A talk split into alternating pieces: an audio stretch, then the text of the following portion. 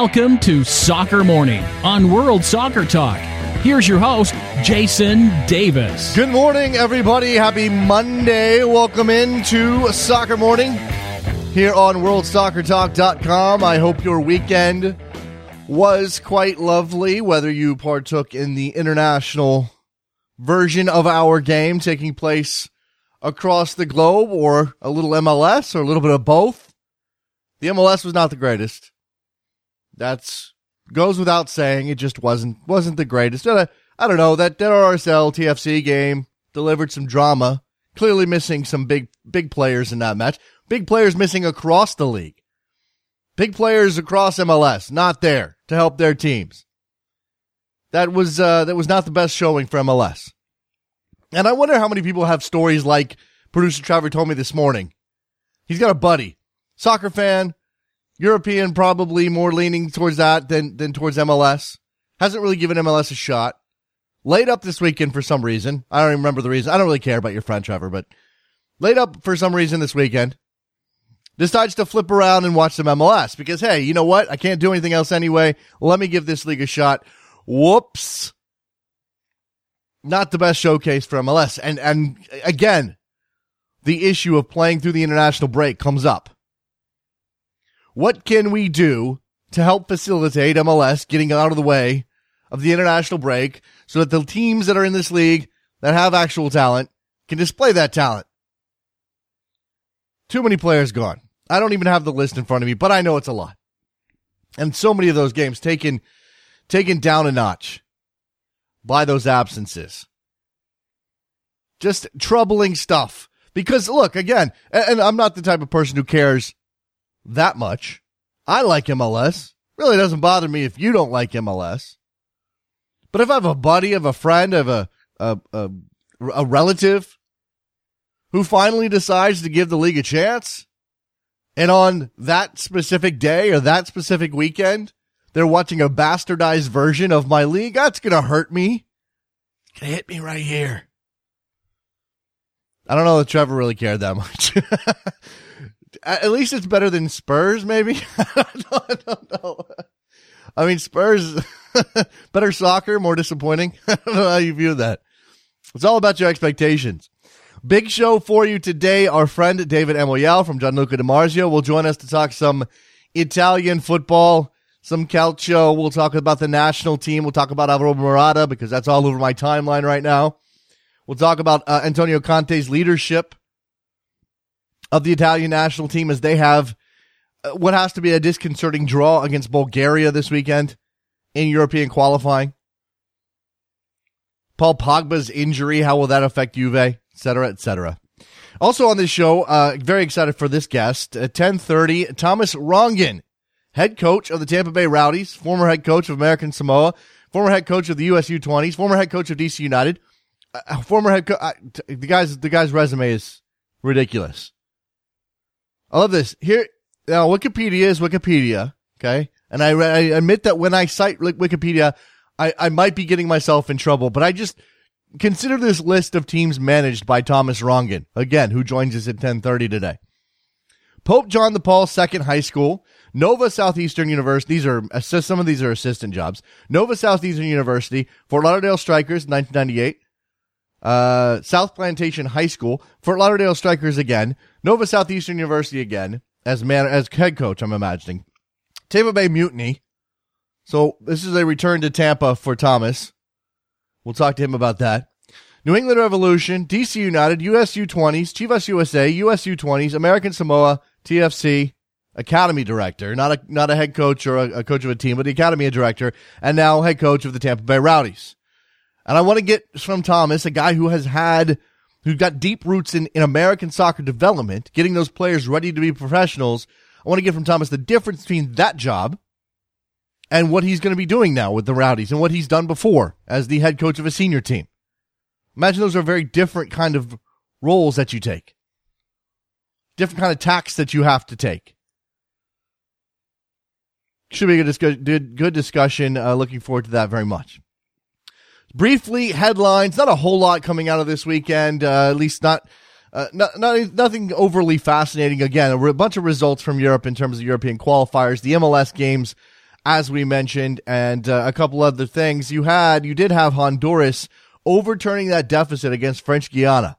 Remember, they lost 3 1 in French Guiana in the first leg of a playoff to get into the Gold Cup proper. Honduras won at home 3 0 to overcome that deficit. That away goal looming looming large. Actually, that that mean four goals, so that's wrong. That math is terrible. Uh, but now they ju- join Group A, which is the United States group for the Gold Cup. We always expected it to be Honduras. Uh, it took a weird turn, but it is back now on track with uh, Honduras into the Gold Cup. Your European qualifier scores, if you are at all interested, you have I- Iceland beating Kazakhstan. A lot of these games sort of uh, seemed like foregone conclusions on paper in some cases. Uh, a couple of surprises, as I mentioned, Italy and Bulgaria drawing is a surprise. Czech Republic and Latvia draw 1 1. Wales beats Israel on the road 3 0. That's a big win for Wales.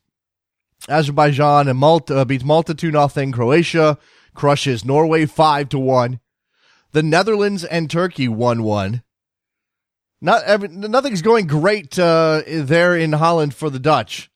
We might be uh, we might be addressing that situation down the line here on Soccer Morning uh, in the not too distant future. Bosnia Herzegovina three nothing over Andorra. No surprise there. Bel- Belgium rough shot over Cyprus five nothing. I mentioned Bulgaria and Italy. Those are your Saturday matches. You had you had England staking um, making a big statement for nothing over Lithuania. I think England and look, the early stages of European qualifying are not really the toughest.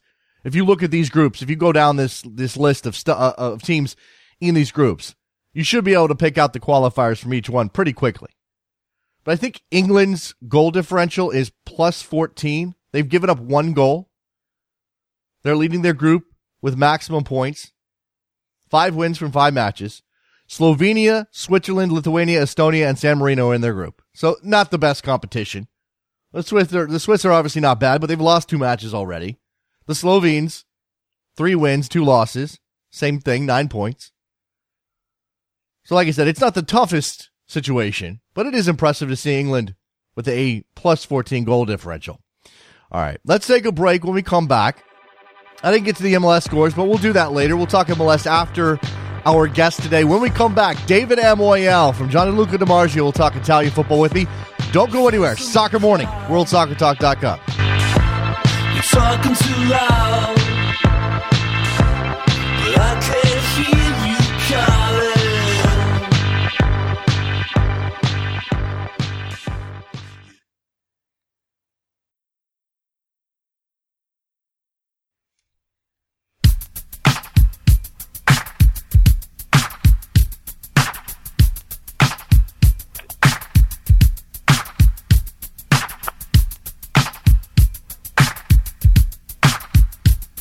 Welcome back to Soccer Morning on World Soccer Talk with Jason Davis. We turn now to the country that looks like a boot. Italy. Our friend David Amoyal from Gianluca DiMarzio on the line. Talk some Calcio. Hey, uh, David, how are you? Great, great to be on the show, Jason. How are you? It's great to have you back. Um, it, it, was an international uh, break, an international weekend. We've got European qualifiers, friendlies in the mix as, as well. So I think we obviously have to focus on the Italian national team. And I see this. I didn't get a chance to watch the game, David, but I see this score line: Italy two, Bulgaria two, and I'm I'm scratching my head a little bit. What's going on here? Well, Italy, you know, struggles in general for me because of a lack of talent. Uh, they've also had a lot of injuries recently. Um, Marchisio, the Juve midfielder, you know, suffered on Friday what at first was reported as a season-ending injury because of a torn ACL. Then it turned out it was just a minor thing once Juve examined him. So there was a lot of drama surrounding the national team, which is, you know, pretty typical in Italy. But, you know, they had never lost to Bulgaria and they came pretty close on Saturday. Uh, they were actually ironically saved from Eder, the striker from Sampdoria, who's originally from Brazil. There was a lot of controversy in Italy saying he shouldn't even be on the team. He's not really Italian, and then he's the one that saved them. So uh, it definitely was a poor performance uh, from Italy, but considering all the drama that was surrounding the team, it was almost to be expected. Uh, it, th- those I, those issues of Italian identity are fascinating to me, David. I don't want to get off yep. track here. You know, we've had those discussions before. A lot of them revolve around uh, Mario Balotelli, for example, yep. and, and and the like. Uh, and and we know that this is a transitional period for the Italian national team coming out of the World Cup. There was a lot of talk about how we need a new program, we need to, to modernize, we need to catch up with the rest of Europe. And you imagine that Antonio Conte would be the guy to do that. It, it's just not. It's just not clicking the way that you would expect. Yeah, I think it's been his tenure so far. I, I would say has been pretty disappointing. Now, you know, a lot of people would have pointed out that his biggest quality really motivating players, and it's very hard to do when you're only coaching them once in a while. Um, I think, you know, the fact that they have some non-traditional Italians on the team, to me, the only reason that's happening is there's a big lack of talent. You know, you go back not even that long ago where Italy had to decide, okay, are we going to start Totti or Del Piero? Now the question is, are we going to start Graziano Pellè, Ciro Immobile, Simone Zaza, and Eder? You know, no offense to those guys, but the drop off is really serious. So I think, you know, the conversation of non traditional Italians is really should be a bigger conversation on the lack of talent on uh, the Azzurri. But I think uh, people expected probably a little bit more from Conte. You know, he tends to be usually the central story. And I think in a way, the, all the drama was around him on Friday because of the injury to Marchisio and it, it really kind of covered up the fact that there's the, the team just there isn't much buzz with the current team. So he returns to Turin to Juve Stadium tomorrow. It's going to be very interesting to see the reaction he gets from from fans. But I think even the biggest Conte supporter would have to say that so far his time with Azzurri has been fairly disappointing. Uh, you mentioned the reception that he might get there. I, I, I saw this headline this morning. I didn't read in depth, but something about uh, death threats for Conte over the Marchisio injury. What's that about? Well, yeah, he uh, he spoke to the uh, president of the Italian Federation, saying that he was very upset that he had to receive some death threats over Marchisio's injury, and even you know John Elkann, who is one of the higher ups at Juve, he kind of runs the ad which controls. Juve was very critical of Conte, saying, you know, why are you training these guys so hard with the national team, to which Conte responded, you really didn't mind when I was doing that at Juve. So, you know, there's definitely some bad blood between Juve and Conte with the way he left. Um, you know, I think he wanted to leave at the end of last season. The club asked him to take a vacation, see if he changed his mind, but he had already, his mind was made up to leave. So I think the club, you know, is a little bit upset with him.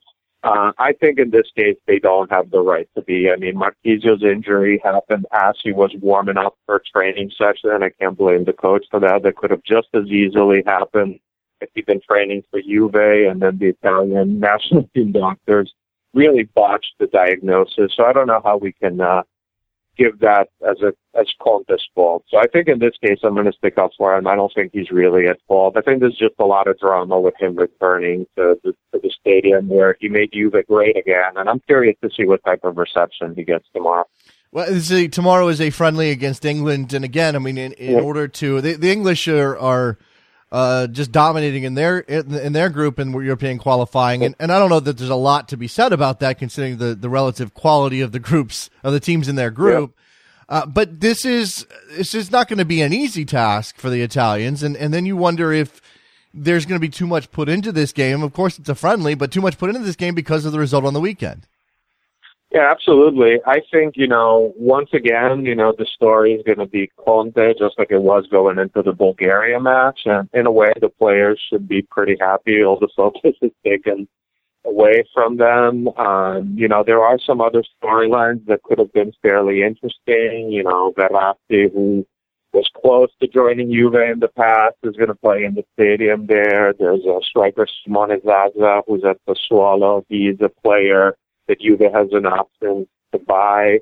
But, you know, you're barely hearing any of these stories because it's all about Conte. So in a way, I think it's good for um, the players. You know, it's something we also see in the United States with sports. There's some coaches that like to take the pressure off their team by having all the attention focused on them. I don't know if Conte's doing this by design, but it's definitely working mm. in that sense. So it seems that now cooler heads are prevailing. They're expecting a pretty good reception for Conte at Juve Stadium. You know, keep in mind this isn't the organized groups, the ultras who are mainly going to be there tomorrow. These were tickets sold for the national team, but I think overall he's going to get a pretty good reception. I think, you know, Juve fans, you can kind of distinguish. You can be very grateful for what Conte did for the club, which he mm. clearly was the main reason he turned it around, and you can also be upset with the way he left.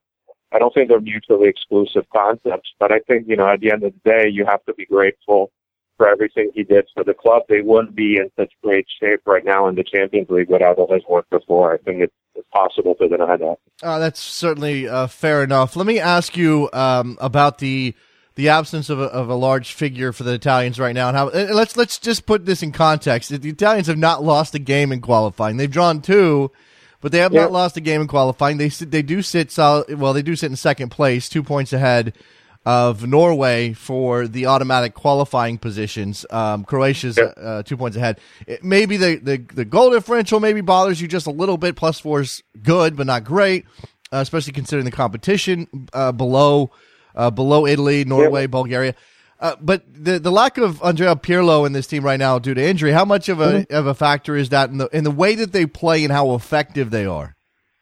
Well, I think it definitely makes, uh, it definitely has a big impact too. They tried using Verratti in kind of the Pirlo role in front of the defense against Bulgaria. I thought he was a little bit hit or miss. He wasn't as great as many were expecting him to do. Also, Marchisio's been out, and Marchisio kind of plays in that Pirlo role for Juve when Pirlo is out. So they've had a lot of turnover there. I think too, you know, what really hurts Italy is the lack of strikers. I think they would love for Balotelli to kind of seize that role up front. He's clearly the most talented of the strikers there. And also Giuseppe Rossi, they really miss him. I feel like, you know, he's kind of been forgotten. And right now, you know, you remember all the controversies that been picking Italy and people were saying, oh, he might not even be able to play. But right now, he would clearly be better than who they have. Mm-hmm. So I think Italy too has a lot of injuries right now. Um, I think this friendly more than anything is to kind of bury the hatchet with Juve. Finally, Conte returns there and he can kind of move on a little bit. He's really in a tough spot as a national team coach because most Juve, non-Juve fans in Italy despise Juve and they hold his Juve past against them. And Juve fan, a lot of Juve fans are upset with the way he left. So he's kind of lost his base altogether. I think that's going to be the main storyline after that. I think, you know, the injured players will return and we can kind of judge Italy a little bit more. Yeah, it's interesting the way things turn around, as you mentioned, with Giuseppe Rossi and, how, uh, how much of an upgrade he might be for them right now. And uh, as you said, not that long ago that you were wondering if he was ever even going to be able to break into the squad if healthy. Um, now he just yep. needs to, he needs to, he needs to get healthy.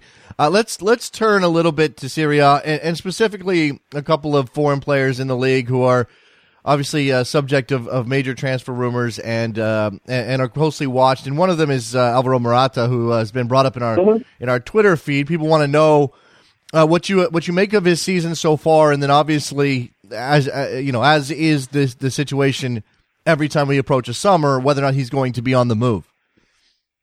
Well, I think he's been really sensational for Juve recently, especially he's been a difference maker in the Champions League. You know, you go back to last summer and right around the time Conte left, like Juve really had to make a big decision. Uh, would they increase their bid for Juan Iturbe, who is the Argentine winger striker who went to Roma and Milan was also pursuing. Juve was very close to landing him. They had an agreement with him, but they got outbid by Roma and Juve now had the decision should we increase our bid. Had they increased it, they would have signed him, but instead they decided to go get Morata from Real Madrid for a little bit cheaper. But the downside to that is Real Madrid has some buyback clauses mm. to buy him in the summer of 2016. So uh, he'll mo- almost certainly stay at Juve beyond this season. I think Juve would be very happy to keep him. There is a clause for him to join a club that's not Real Madrid, and that's around 80 million euro. But, you know, I mean, we've seen some outrageous transfer fees, but hard to imagine someone willing to pay that. So I think, you know, Juve is going to be able to keep him at least through next season. And then the question is, you know, what will Real Madrid want to do? And it's also up to Morata to decide what he wants. Uh, you know, it's not automatic. If he doesn't want to go back there, he doesn't have to. And by then, Tevez will be returning to Argentina, so Morata could kind of be the signature striker at Juve or go back to Real Madrid and be one of many. So it's really the balls in his court for that. Uh, Juve and Real Madrid have also a great relationship. You know, there's also always Real Madrid's interest in Pogba, who could be, you know, somewhat part of that deal. So I think Juve though has to be very happy with the decision to, to get Morata over Iturbe. He's been sensational and a difference maker in the Champions League, which is really what Juve was looking for. And that's another thing Conte deserves credit for. He was the one that really wanted to bring Morata to Juve, and although he didn't get to reap the rewards, he definitely helped the club by pushing to sign him. Yeah, the um, um, uh, Morata scoring for Spain in a win over Ukraine yeah. in qualifiers this weekend, and as you said, you know the the goal for Juve isn't just to go another win, win another Scudetto. We know they can do that. That's clear. Yeah. It's it's that Champions League campaign. That's the uh, that's the edge that a guy like like Tevez is supposed to bring, and Morata is a is, Yeah. a, is a good foil for him.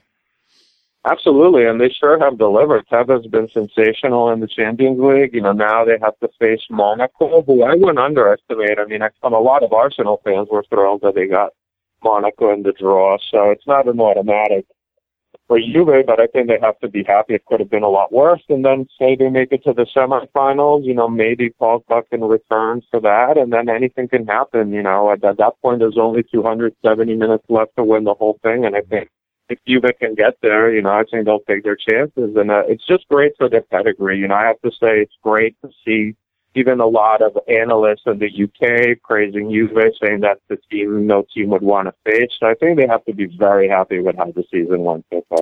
Uh, speaking of Pogba and his injury, what is, uh, is is your understanding of the prognosis on how long he'll be out and whether or not uh, he can be back to fitness and form by the time Juventus needs him for a Champions League uh, tie? Yeah. Well, when the injury happened, it was the match against Dortmund, you know, about 10 days ago, um, that they said two months. So, I mean, the guess is he probably wouldn't be back until potentially the Champions League final. Uh, now, you never know, you know, with muscular injuries, he's young. He doesn't have a track record of having these. But right now, the prognosis is he won't be back at least till late April. So Juve would most likely have to make uh, the Champions League final for him to return. But at the end, of, but the flip side to that is as great as Pogba has been in Serie A, he hasn't been a huge difference maker in the Champions League. Mm-hmm. In a way, I would have almost said that losing Marchisio, who's such a key player, maybe not as flashy as Pogba, would have been really devastating to Juve. Losing both, I think, would have made even eliminating Monaco challenging. So I think Juve has to think, feel pretty good about their chances of getting past at least this. Well, I imagine that, David, that, that that's part of what is separating Serie A from uh, from the bigger leagues in Europe, and especially in this competition. Is is yeah, you got a Marchisio and you got a Pogba. But what do you have behind them? Yeah. Well, I think, you know, Juve, in their defense, they have tried to increase their depth. They've really been decimated by injuries. And now, they brought in Evra, who allowed them to move Asamoah to the midfield, but he's been hurt and he's out almost the whole season. They brought in a right winger, Romulo from Verona, who was really, really good for them last season. He's been out all season. He's barely played at all. And then they've had Pirlo's injury as well, and then Pogba and then Marchisio. So I think Juve, you know, did pretty well with having depth. But when you have so many injuries, I think even bigger clubs with more money would have had a hard time struggling uh, to get past it. All right, so uh, give me your expert opinion, David, on, on how this uh, friendly between Italy and, and England goes tomorrow. Uh, you may be more interested in, in the reception that Antonio Conte gets Yeah. at Juventus Stadium. But what's uh, what for the for the national team, and then uh, again, what do you expect from from England? Who I don't know that anybody is overwhelmed by what they've got, but they continue to score goals and, and play very well. Yeah, I, I would say usually I keep my expectations very low for Italy and friendlies. It's something they don't tend to really value that much. But I think because of coming off the disappointing match against Bulgaria, I'm sure Conte is going to want to go off well in Turin once he returns. And England, you know, definitely uh, uh, an opponent with a big pedigree. But actually, I'm cautiously optimistic for Juve doing well. I'm sure, too, there are some players that have been linked to Juve who will potentially be playing for Italy tomorrow, Vasquez, Zaza, even potentially Verratti. So I'm actually think it should be a good match. I think Italy is going to give a better effort than we usually see in friendlies. But as you said, England has been playing well because they're in such an easy group. Maybe they don't get the credit they deserve either. David Amoyal, GianlucaDimarzio.com, coming on to talk Italian football update on the national team. Excellent stuff as always, David. I appreciate your time. Thank you, sir. Great. Thank you so much for having me on. And as always, I appreciate how much you promote Italian football. there you so go. Thanks again. Good stuff from David. Let's take a break. When we come back, we're going to talk to Thomas Rongen, head coach of the Tampa Bay Rowdies. Don't go anywhere. Be right back.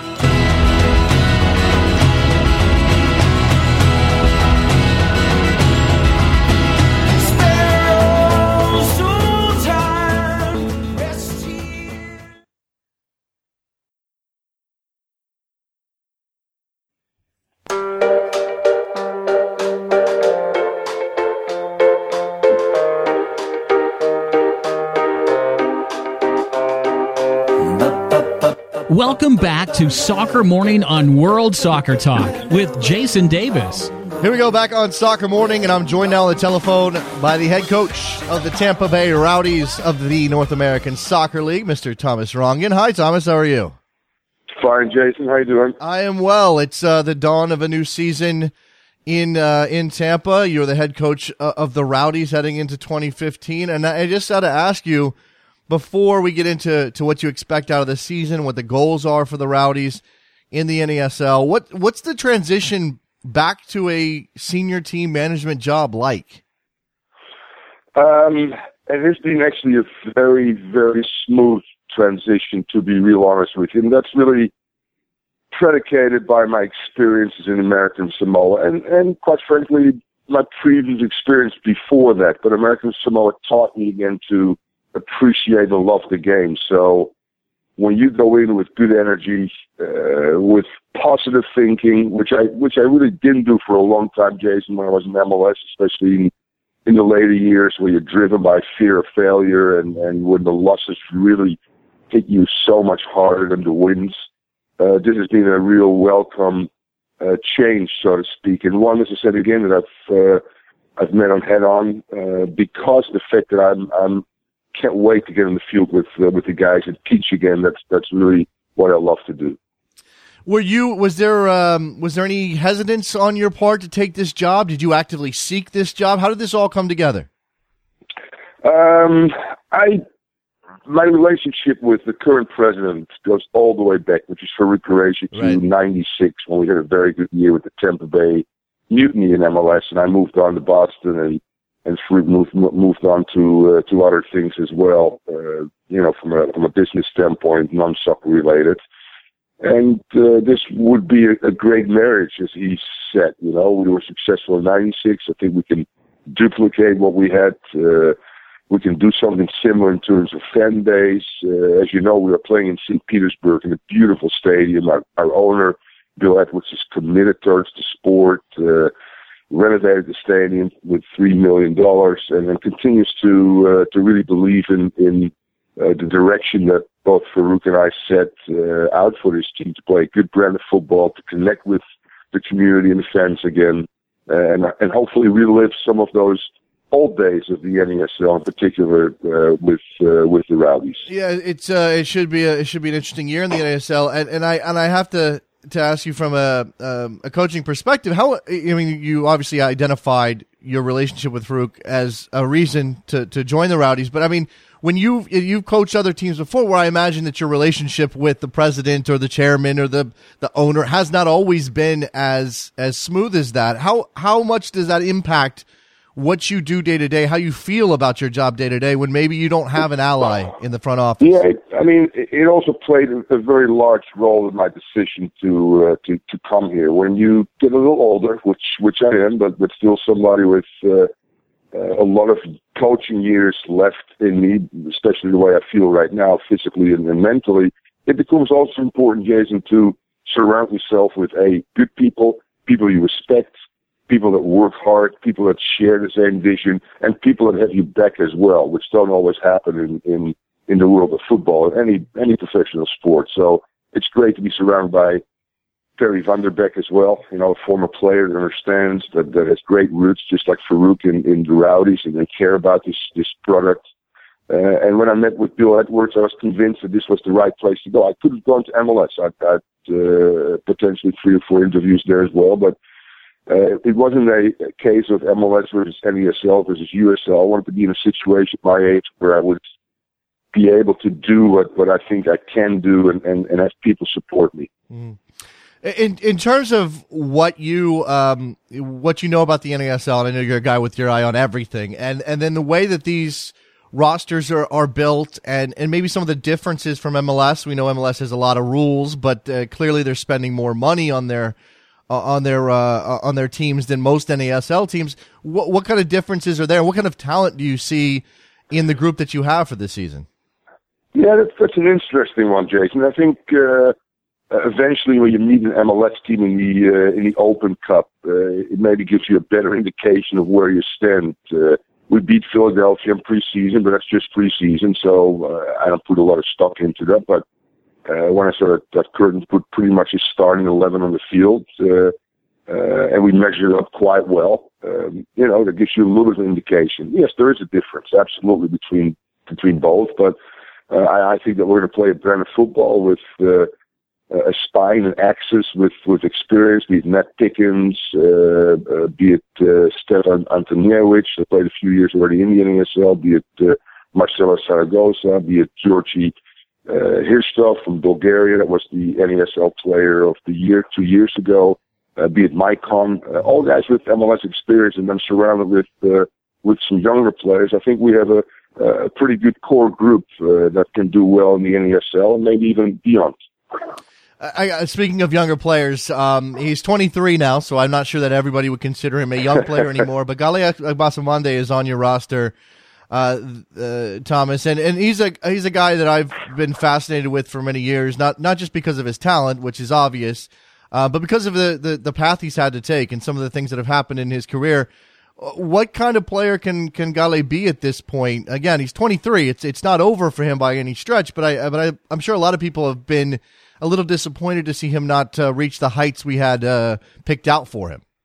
Yeah, that's that's one of the reasons that he's that he's here. Uh, just like you, Jason, uh, there's tremendous potential, but at 23, uh, sooner or later you gotta you, you gotta make an impact. Um, yes, he had trials and tribulations. Came through the Bradenton program at IMG uh, at 17, so played for the under 17 uh, uh, team in the World Cup. Played for the under 20 team for me when he was fairly young uh, gets a start against uh, South Africa for the senior national team, and um, then all of a sudden he starts trialing in Europe. Uh, almost gets used a little bit, unfortunately, and has some really bad experiences there. Comes back to MLS, does quite well in Toronto, but gets traded to uh, to Colorado. Now he's here, really his last chance. I think Jason. He's done well in preseason, but he needs to continue to grow and become uh, become even even even better. So, um, you know, he's somebody I'm very fond of and is close to uh, the family. Mm-hmm. Uh, that's not the reason why he's here because I can I think that he still has an opportunity if he does well from here to get to MLS and, and eventually senior national team. And that's what I what I want for him. Uh, you said, as, as, you said, you, you know him from your previous coaching experience with the USU 20s. And, and as a guy that has been involved in, in some of the, the younger levels and, and uh, TFC and the academy directorship and everything else. In terms of the development of, of players, and again, I, I sort of asked you about the transition back to being a, a head coach, and American Samoa certainly counts for that. But this is, you know, this is a club situation. Uh, when you look, when you look at that that transition from maybe being more of a teacher, even more so than, than you would be with this team, is that something you have to change mentally, or is is it the same appro- approach for you? It's, it's not the same approach, Jason, but there's really some some principles that that apply even for a 33 year old. You know, I, I think every player still can get better. I do get better each and every day uh, in in sessions as well. I get pushed by my assistant coaches. Uh, I still do a lot of reading and, and try to stay up to date with modern modern practices, be it tactically, systematically, or be it uh, from a, a methodology standpoint. Uh, so I feel that players if they have an open mind, which actually this group does, um, you can teach, uh, you know, a lot, which we do in preseason, and then when we get close to season, in season, it's more about managing players and uh, you know making sure that uh, the mentality is, is is right, and especially taking care of 12 through you know 24 that don't play that might not travel, uh, because they have such an important impact on uh, on the whole team as as as as a whole from a psychological standpoint. They can either take a team down or they can continue to come to training each and every day and push those starters and one of the reasons why I think Bruce Arena and DC United was so successful because the AJ Woods of the world uh, didn't always uh, start, continue to come back and and and and work their butts off, so to speak. Bruce just has a unique ability to push the right buttons uh, from his starters, but also towards his non-starters the the situation at the American youth levels now, Thomas. Um, the there, you know, we're all keeping an eye on this, and not just because we want to see the next generation of talent, and and as we did when you were in charge of the U20s. Uh, we all remember vividly that, that 2007 U20 World Cup. We want to we want to see these guys perform. We want to see them win, and we want to see the pr- the program take these steps forward that maybe Jurgen Klinsmann has said it, it, it would. When when you look at it from the outside, um, do you are you able to sort of identify maybe what's what's going right and what's going wrong, or do you have any particular opinions on the way that it's being uh, run at this point in terms of maybe a top down well, strategy? It's it's really tough to uh, to say. I mean, I, I, I do go to Bradenton on occasion. I see 17s. Uh, obviously, Tab Ramos, who was my assistant coach in Guatemala, has become the head coach of the of the 20s. Uh, I think there's good people in, in, in place there. I think our environment still is not uh, is not great. I mean, we all know that IMG is artificial uh, product, and if you look at uh, how this team played, you shake your head a little bit. Uh, you know, getting through to the World Cup uh, after the last time they didn't get to the World Cup on PKs, and as, as I said again, there's no indication of what Richie Williams can do as a coach. I think it's it's really uh, down to uh, the development in younger ages, which is still far from perfect and mm. and not even close to what is in the rest of the world. And I think on on the highest level, I'm not so sure if Jurgen Klinsmann is the right uh, the right person for uh, for the job. Uh, quite frankly, uh, yes, was a great player. Yes, is a sexy sexy choice, but uh, I don't think if I look at the 202 team, they almost went to the final for Bruce Arena. Uh, and I look at the team now, I, I don't see uh, huge progression and I see a team with with electrified identity that play different systems. Uh, uh, I, am not so sure if, if, as I said again, I, I, see the progress. We see a lot of dual citizens players. Mm-hmm. Um, you know, so uh, there's a lot of things that uh, that remain uh, somewhat uh, question questionable. Saying that though, I, I think it all comes down still to our real non-soccer environment in this uh, this in this country. I certainly can see that. And you mentioned that the 2002 team under Arena, and, I don't want to paint with broad brushes here, Thomas. There are a lot of factors that go into why that team was successful, maybe why things have not gone, you know, have gotten that much better since then. I would I would say that it seems as though we're producing more players of a reasonable quality, but maybe we're not producing the top end players. Or if you want to look at it this way, and maybe as a coach you can uh, speak to this, there certainly seemed to be a focus and a uh, an identity to that 2002 team under Bruce Arena that maybe we're not getting now. Yeah, that's that's that's correct. Uh, if you read things, there's a little bit of a disconnect, I think, between players and and and, and coaches, uh, uh, which never is never a good uh, good thing, obviously. Um, uh, as I said again, you know, the American coach knows the American player real well, and that's why one of the reasons I think Bob Bradley and, and Bruce Arena were were successful. They they know what these uh, what makes those players tick, and I think that's very very important in this in this country. Understanding the culture, not the soccer culture, but uh, the culture outside of the game. Most of the guys are educated. They came through college, so it's just a different animal than. Uh, players that come through Bayern Munich or Borussia Mönchengladbach or Tottenham Hotspur, where, where as I said again, the landscape is so much different. And I'm not sure if uh, uh, if the coaching staff currently with Bertie Vogts, Herzog, and and Klinsmann can really, really identify and, and, and, and understand what makes the American player tick. Mm. Uh, let me turn back to your experience with American Samoa just for a second. You mentioned that it kind of uh, reinvigorated you, brought back a, a, love of the game. What was it about that that job? I mean, it, it, it, certainly seems you know we, we can slap labels like like purity and stuff like that on it, Thomas. But I imagine that it, from from a, just a day to day perspective, it had to be significantly different than anything you'd done in a long time. What what did that mean for you? Well, it meant what I what I set out to do. I wanted something totally different than your mainstream. You know, I coached four MLS teams.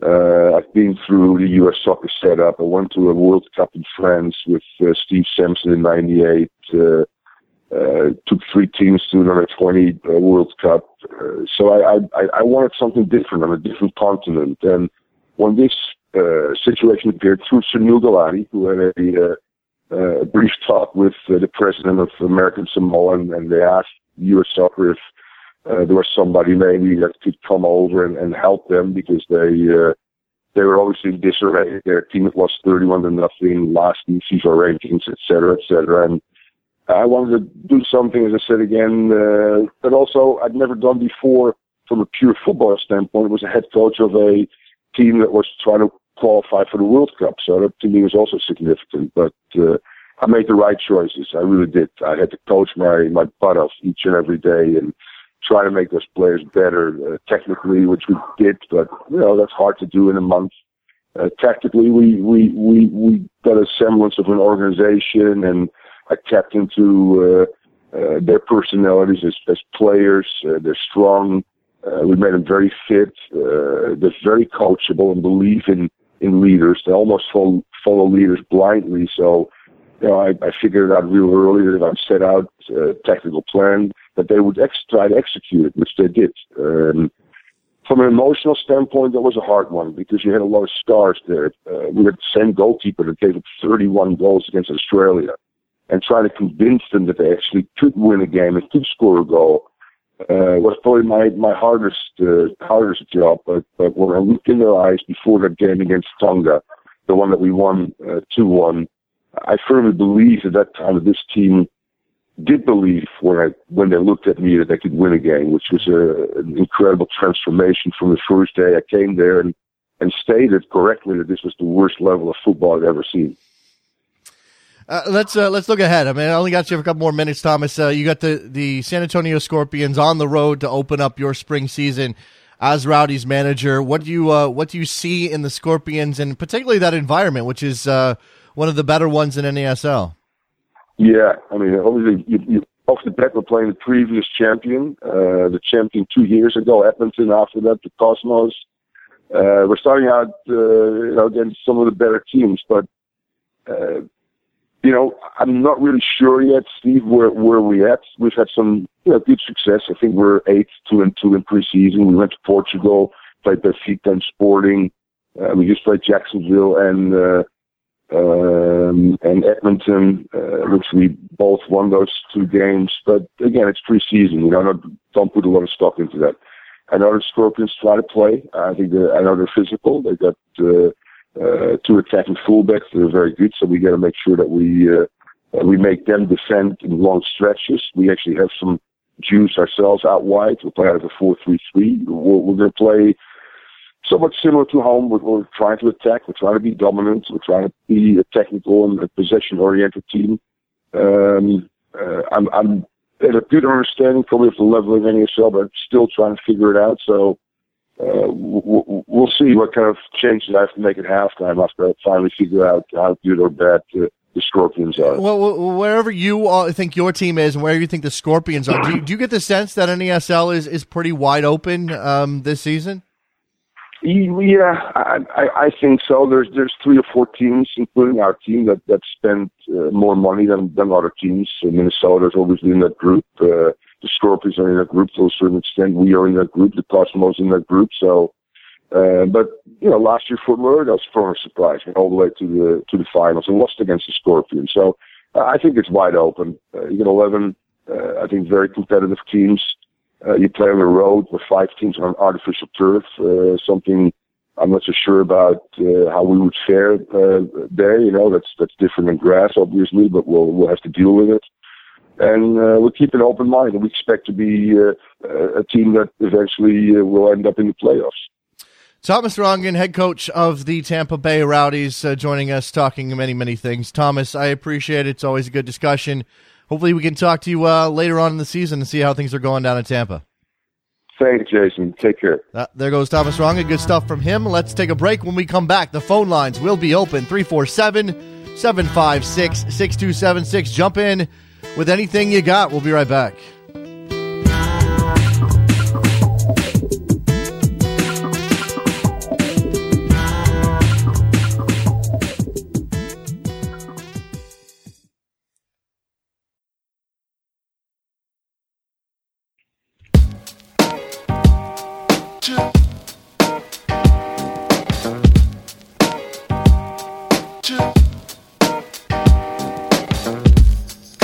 Welcome back to Soccer Morning on World Soccer Talk with Jason Davis. Back on Soccer Morning, phone lines open 347 756 6276.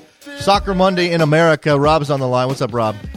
Hey, I just wanted to talk about uh, something that uh, Steven Goff's been reporting on today the the fiasco out at FedEx Field this weekend. Uh, they couldn't ah. manage to play the right anthem for El Salvador. Yeah. And then it seems like uh, the uh, ushers took the night off, or they didn't they didn't hire enough ushers. Uh, I don't know what the deal is, but it's interesting to me just because you know FedEx Field usually tends to get the big games that come to the DC area, and I wonder if this will you know affect you know if it's selected you know in, in the future. Uh, well, um, was so wait, Rob, was there crowd trouble? Because I actually did not catch up on that. Yeah, um, if you if you check out the uh, you know the the, the Goff uh, Twitter feed, uh, apparently you know there was there was a lot of confusion. People were just sitting wherever they felt like it. You know, uh, you, you you pay a premium, you know, to get some of the choice seats, and you know people were having difficulty even getting to their seats just because um, you know, there was no crowd control apparently. Well, I mean, I imagine uh, imagine the operations team in place to take care of that game was the FedEx Field slash uh, Washington Football Club uh, operations um, team? That I don't know. I don't know if they contracted out to somebody I, else, but you know, I doubt it. Uh, they just seem like a lot of dissatisfied customers. You know, uh. you're dropping forty bucks for parking, uh, and then you can't even get to your seat. Uh, you know, personally, um, you know, my last match there was uh, Man United uh, versus Barcelona friendly a couple of years ago, and I, I said, "That's it, I'm done." Yeah. So. uh um, you know, it's just interesting because that's the one that usually gets, you know, like if it's going to get like a Copa uh, America, you know, spot, um, you know, it's not going to it's not going to host a Gold Cup match this year. I, I know that, but. Right. Uh, they're going to be up in Baltimore. Uh, but, uh, yeah, I, uh, I don't know that. Uh, you know, obviously RFK has been in the rotation mostly because it's relatively cheap to operate and can hold a lot of people. I don't know what it's, it's very convenient to get to. Yeah, and there's the convenience, right? Is absolutely a factor. And and now if you have FedEx kind of botching things, and I don't. I mean, I don't like that place. I hate that place, to be honest with you. I'm sure a lot of people are with me on that.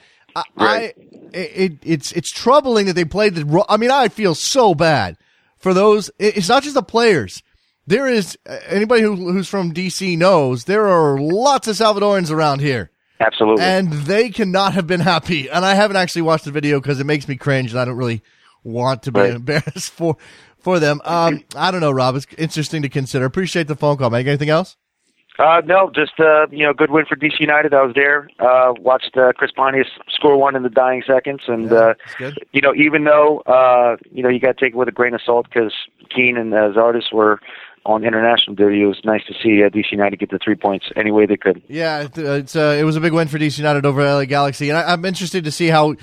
Uh, Bruce Arena continues to try to tinker with that midfield and give uh, Juninho a, a partner that can actually give him some support there. Four six nine, you're on the air. Hey, Jason, this is Nelly in Dallas. What's up, man? I wanted to talk about International Day and MLS playing games on International Day. Yes, yes. What would you, you like to say you, about it? Do you, you think uh, this weekend MLS was pretty mediocre? Oh yeah, absolutely, hundred percent. A lot of a lot of teams lost their international players. LA Galaxy could have used Robbie Keane.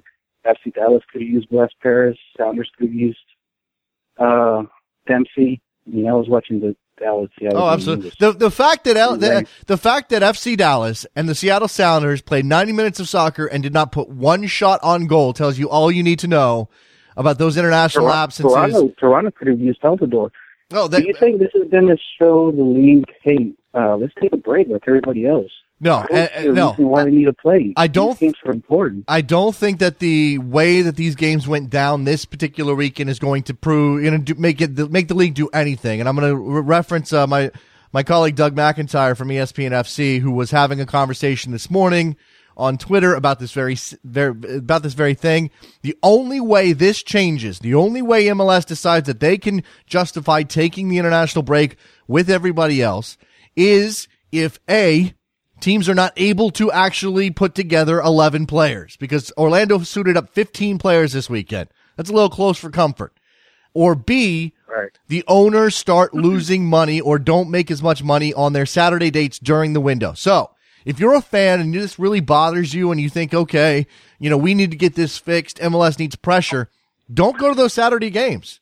Stop going to Saturday day- games on international dates. Just stop going. Because that's the only Oh, yeah. the only way you're going to make the owners do anything is if you affect their bottom line. Yeah, that's that's that's what I saw. I would have loved to see Dempsey and you know the full team play. It didn't happen, but you know as the league keeps growing and and the league wants to attract more international players, this is going to keep happening. Yeah. if international players come and play here, they're going to leave those weekends, and we we got to take a break. I don't know. Let's come up with uh, some friendly games for the teams, but Yeah. making it.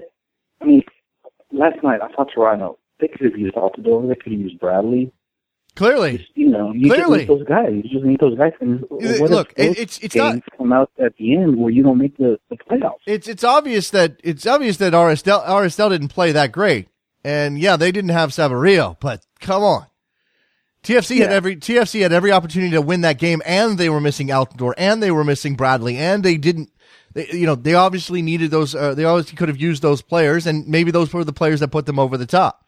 I mean, that Giovinco So was uh, frustrated out there. Go I, ahead. I, I hope that in you know in the future, it, once the league keeps growing, that they take example of hey, let's let's take a break. I mean, I don't know any other league that plays. I think Liga MX does sometimes, but Some I, We gotta take a break on I want to say I want to say Brazil does it fairly regularly. I mean, obviously we're talking about significantly different cultures. I mean, when in Brazil you play through because hey, guess what? It's done. It's not that big of a deal. Whatever. We might be losing some internationals, but come on. We, we- yeah, but in Brazil, Brazil right now they're playing state championships. No, I realize that. because- because they have because they have s- National League. it's such an incredibly cr- crazy schedule down in Brazil with the state championships and the, the cup tournaments and everything else. And as Trevor says, no one's showing up. So that's that's something to consider as well. They're playing the games, but no one's showing up. The the culture here, I'm gonna appreciate the phone call, man. The culture here is more about the money and the fact that there there's only so much money that MLS is drawing out of the game. And and and you know, it's easy for us to sit here, especially in light of those CBA negotiations, and uh, assume that the owners are just swimming in cash. These guys are rich guys; they already have their fortunes. But when it comes to this particular element, this business, they're not swimming in cash in, in relative terms.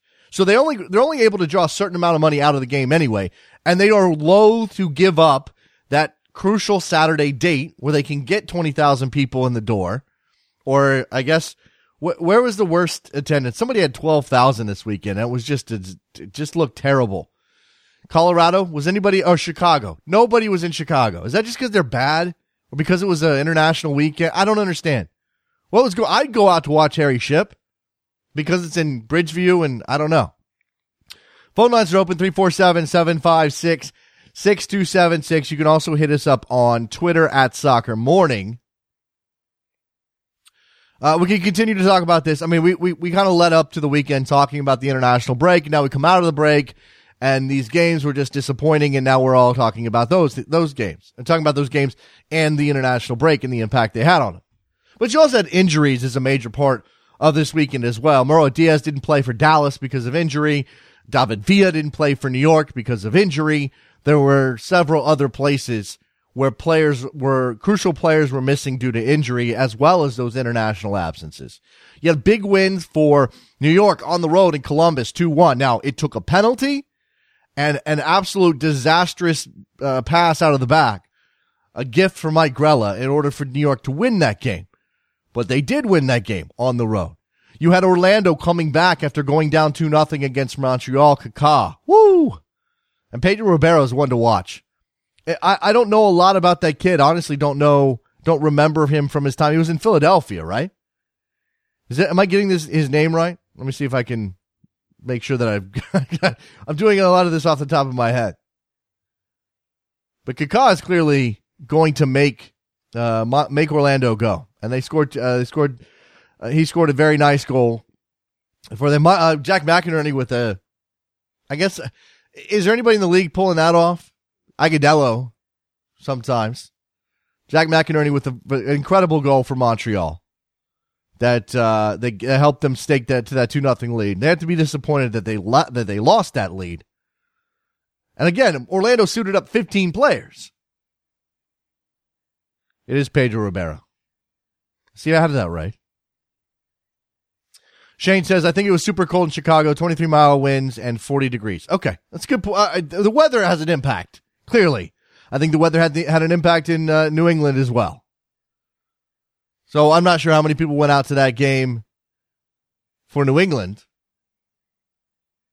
but it wasn't a great crowd.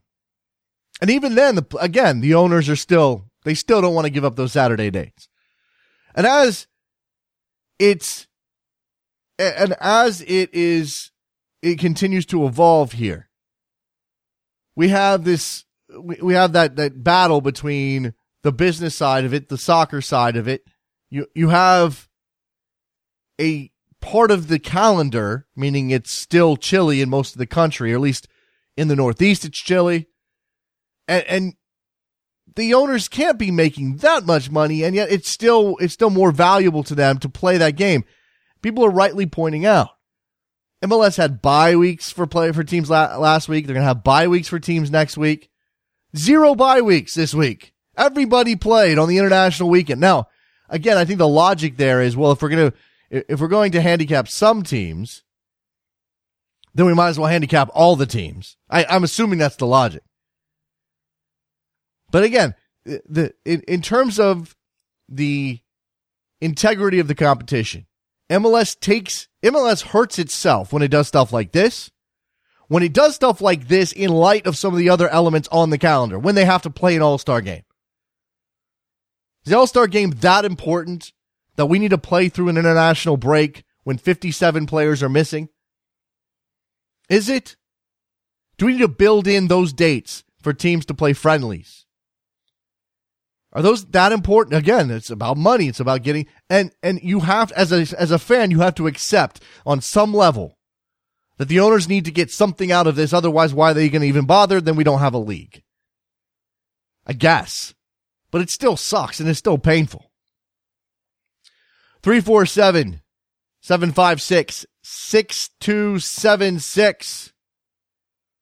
It is Monday. I'm watching comments from Jurgen Klinsmann come across my Twitter feed. Doug McIntyre, Carl McCarthy um, are with the team as they prepare to play Switzerland tomorrow. Klinsmann says the three goals the U.S. conceded in Denmark came down to, quote unquote, a lack of concentration. That's it. It wasn't about communication. It wasn't about organization. It was a lack of concentration. It's convenient.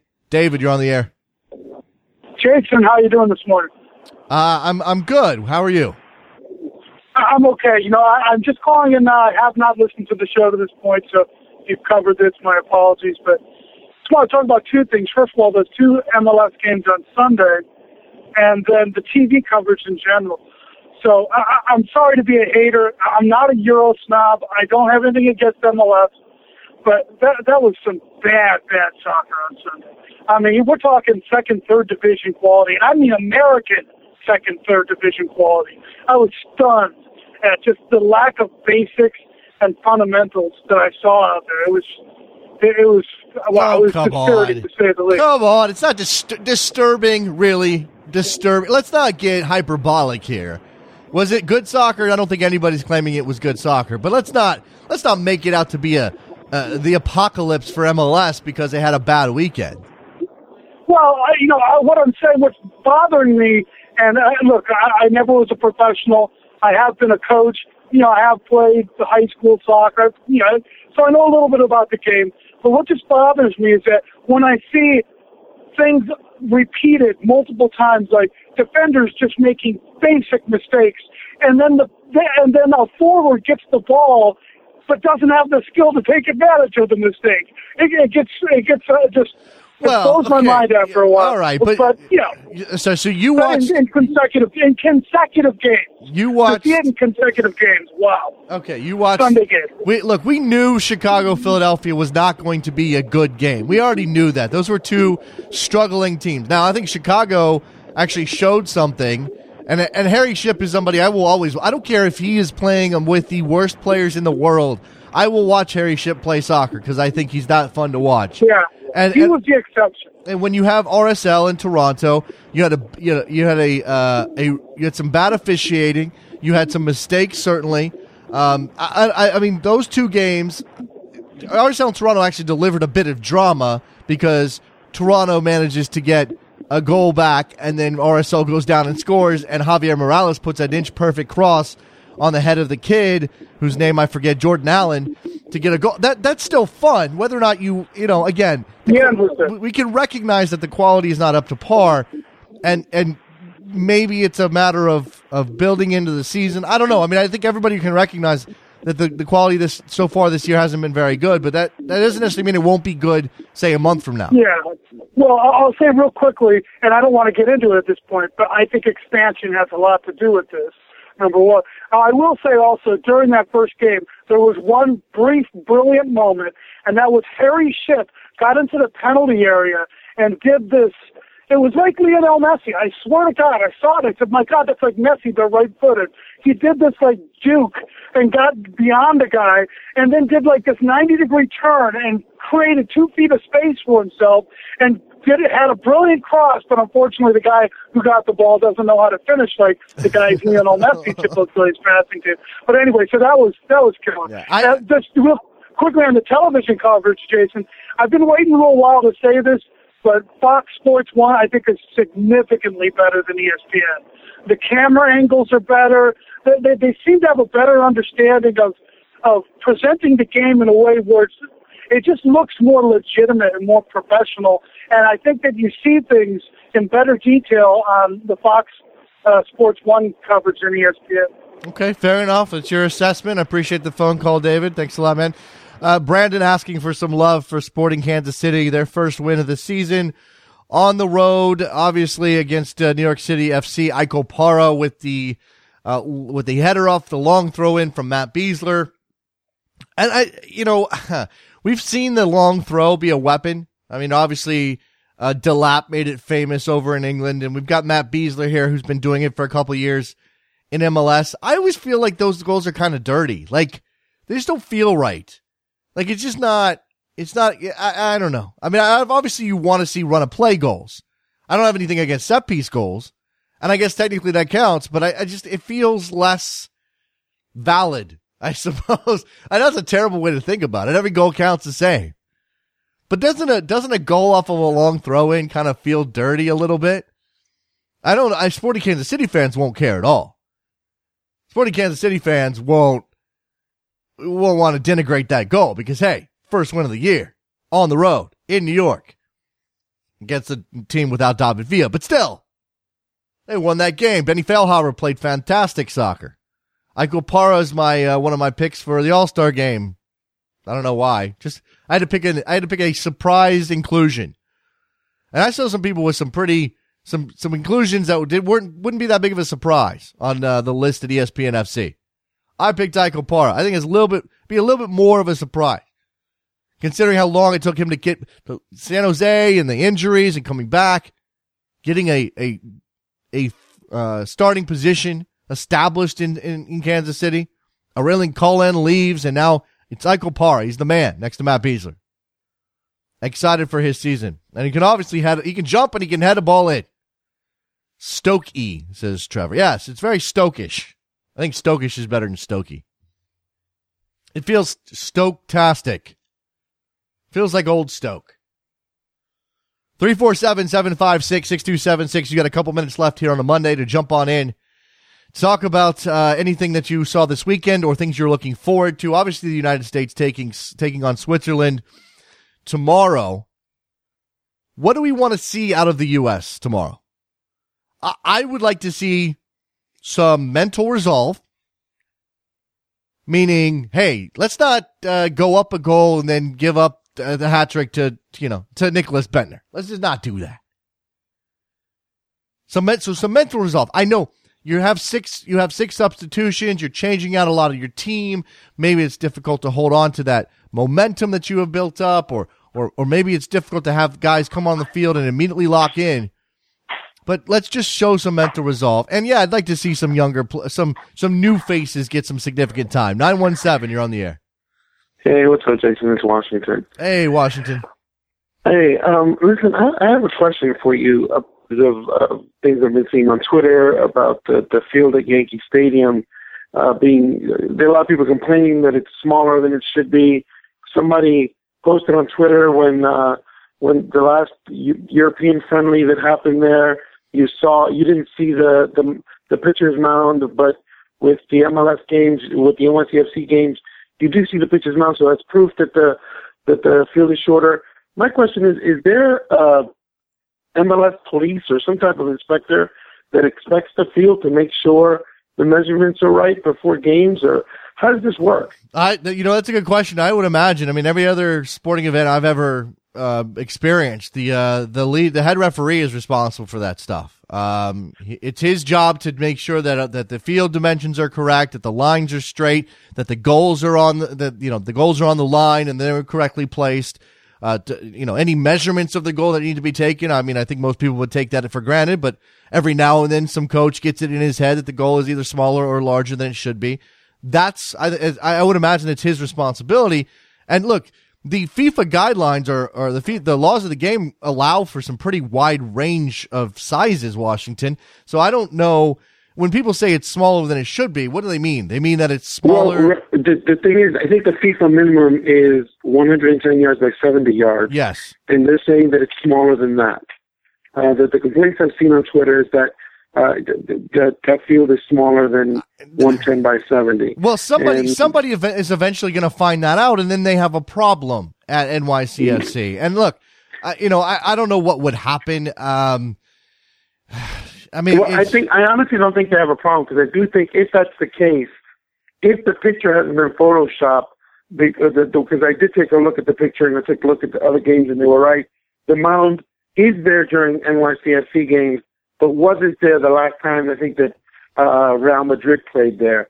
So you know that that wait, might wait, when you might come into play. Washington, when you say this, okay, so well, obviously, like the mound's got to be there. The Yankees are playing. Uh, right. You know, they're getting ready for their season. So they're going to need that. They're going to need the mound. Now, there are some places, right. I don't know if they do this at the new Yankee Stadium. There's some places where the mound can be raised and lowered, but that's, that's still a process. It still requires, I imagine, a, a ton of effort on the part of the ground crew to switch it back and forth they may not want to, uh, you know, they're not going to take the mound down. I, I, I mean, the, there may be some uh, technological answer to this. I, I don't know. Anyway, there's way too much, way, way too much work to take that mound down, yeah. and put it, especially once once the baseball season come into play. That that's I don't see that happening. But hey, and here's the selfish part of me. That's one more piece of fuel for us getting our own stadium. So there you go. Well, again, I mean, they're going to, uh, if nothing else, City Football Group is going to want to get out of there just to get rid of the controversy. Washington, I appreciate the time, man. Take care. Thanks. There goes Washington up in New York, uh, NYCFC fan. Uh, it, they're going to want to get out of there. They're, they're not going to want to stick around at Yankee Stadium any longer than they have to. They don't want to deal with the back and forth. And we don't even know how bad it might get considering we're not in, into the baseball season yet. And we don't know how much the Yankees are going to really complain once the crap starts hitting the fan and, and you've got a Yankee, you know, like a Yankee homestand followed by a New York City FC game, followed by another Yankee game.